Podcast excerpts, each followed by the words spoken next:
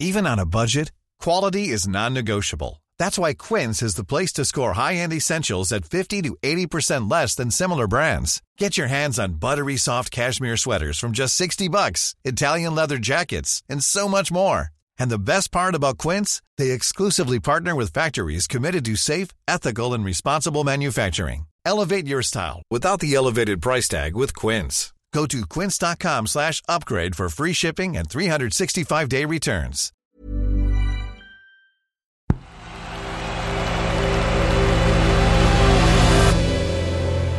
The Playmaker.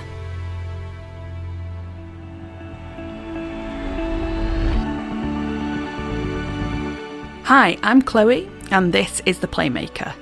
One story every day to make sense of the world of football. Today, how rejection can be the making of some footballers.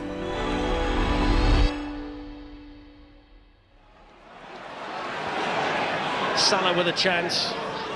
Wonderful feet, brilliant play. Here he goes, Salah. Oh, what about that? Oh my word! That was sensational!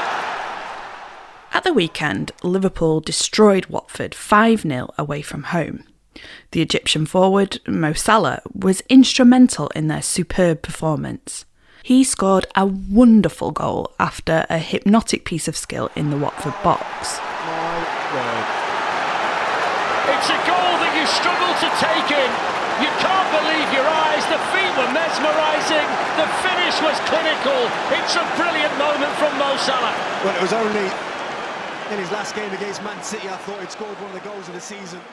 It was the sort of performance that led football fans and pundits to ask the inevitable question Is he the best player in world football right now? His boss, Jurgen Klopp, was in no doubt. Where does Mo Salah stand in, in where does he rate in the world rankings right now? Top, but uh, who is? Come on, we all see it. Who's better in the moment than him?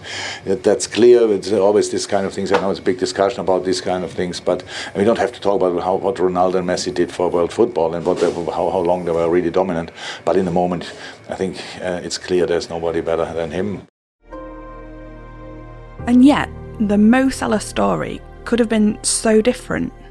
That's because arguably his first brush with English football was a failure. Salah started in the top flight with Chelsea, one of Liverpool's rivals at the top of the Premier League. He was on their books in 2016, but they sold him to Roma that summer for what would now be seen as a snip 15 million euros. The rejection hit him hard. He says it was always on his mind to return to the Premier League to prove his critics wrong. And he's done just that. So the question is how does rejection work for some players?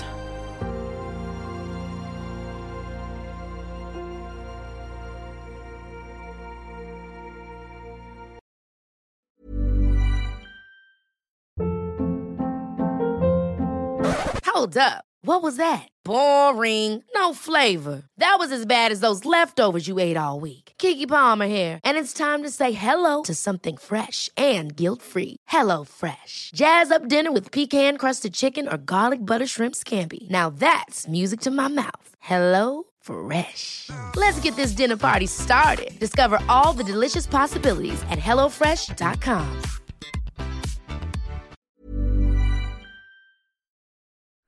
Chelsea have bought and sold players in huge volumes in recent years. It's part of the way they operate. And if Salah had hopes that he'd be a first team regular after joining Chelsea, they were soon dashed. He made 10 Premier League appearances in his first six months under Jose Mourinho, and just three in the first half of the following season. Mourinho publicly criticised Salah, and just three months later, he was sent on loan to Fiorentina. That season, Chelsea let another 48 players leave the club through loans, sales, and free transfers. And he was far from alone in his rejection, but even so, he needed to start over. And that's just what he did. In Italy, he exploded onto the scene. Salah scored on his first start for Fiorentina, and his goals in Europe helped his new side to the Europa League semi final. In a Coppa Italia match versus Juventus, he cut through their normally resolute defence like a knife through butter. The newspapers in Italy went into overdrive. Next, he joined Roma, first on loan and then on a permanent basis. And the rejection had simply spurred him on to improve. To be honest, I said to myself, I need to, to change everything. I need to change the culture, I need to change the football. So that's a time to go outside England. It's hard work. I always try to improve. But when I came here, I had also two great seasons in Rome. Everyone told me, no, don't change. The Premier League is difficult for you. Kevin De Bruyne is regarded as one of the best players in the world. He's found great success at Manchester City after being let go by Chelsea. He can find gaps and openings that just don't exist. He how, really how is. good is he becoming? I mean, he's starting to nudge towards that world class conversation, isn't he? I think he's the best midfield player in the world at the minute, this minute in time. Yeah. And Chelsea have just paid almost £100 million to buy Romelu Lukaku back after selling him for £28 million in 2014. It didn't take him long to find the back of the net in his second debut. Oh, no flag. James to put it on a plate for Lukaku. He scores his first Chelsea goal. He couldn't miss it. And it's taken less than 15 minutes not everyone reacts so well to being made surplus to requirements, though. Brazilian Lucas Piazon joined Chelsea after they fought off competition from some of the world's top clubs to sign him before his 18th birthday. He said he'd always dreamed of playing for them. But then Chelsea sent him out on seven consecutive loans in six different countries during his time there. And after being one of football's hottest young prospects, he's now signed permanently for Braga in the Portuguese league. His trajectory hasn't matched Salah's. A footballer's success depends on many things, not least having a sympathetic manager who knows how to build a team from many talents. By the way, Chelsea are a point ahead at the top of the Premier League right now, just think how many more points they'd have if they'd have kept Mo Salah and Kevin De Bruyne.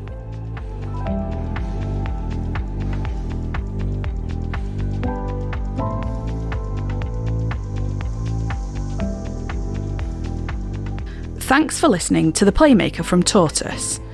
If you enjoyed today's episode, why not give us a follow so that you don't miss any of our other stories? And while you're there, drop us a rating and review on your chosen podcast platform. Today's episode was written by me, Chloe Beresford, and produced by Matt Russell.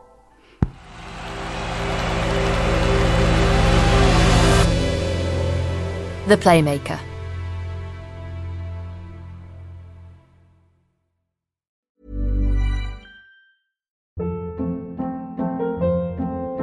Hold up. What was that? Boring. No flavor. That was as bad as those leftovers you ate all week. Keke Palmer here, and it's time to say hello to something fresh and guilt-free. Hello Fresh. Jazz up dinner with pecan-crusted chicken or garlic butter shrimp scampi. Now that's music to my mouth. Hello Fresh. Let's get this dinner party started. Discover all the delicious possibilities at hellofresh.com.